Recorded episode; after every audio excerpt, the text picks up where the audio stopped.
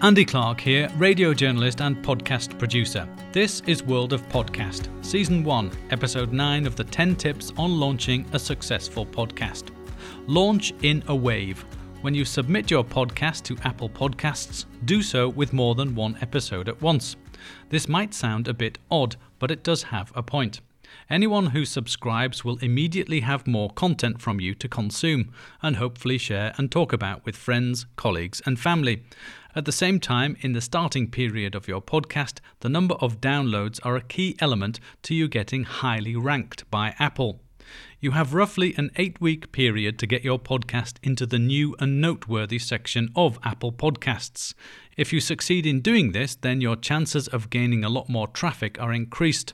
So you launch one episode and one person subscribes, you have one subscription.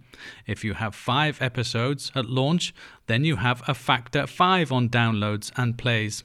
So if you have 100 subscribers, then you're immediately good for 500 downloads.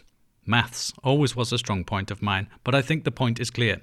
Also crucial are the numbers of ratings and reviews you get in Apple Podcasts. So clearly ask your audience to do this. This is all part of the algorithm used by Apple to decide if you're a podcast worthy of a pedestal in new and noteworthy or not.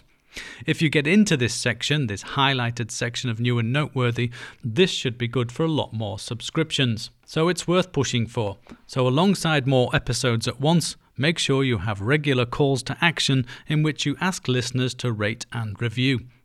By the way, submitting your podcast to Apple Podcasts or iTunes, as a lot of people still call it, is vital as podcast apps, whether they are iOS, so Apple device, or not, Android, all take podcast feeds from Apple Podcasts. It's the mothership of podcasting.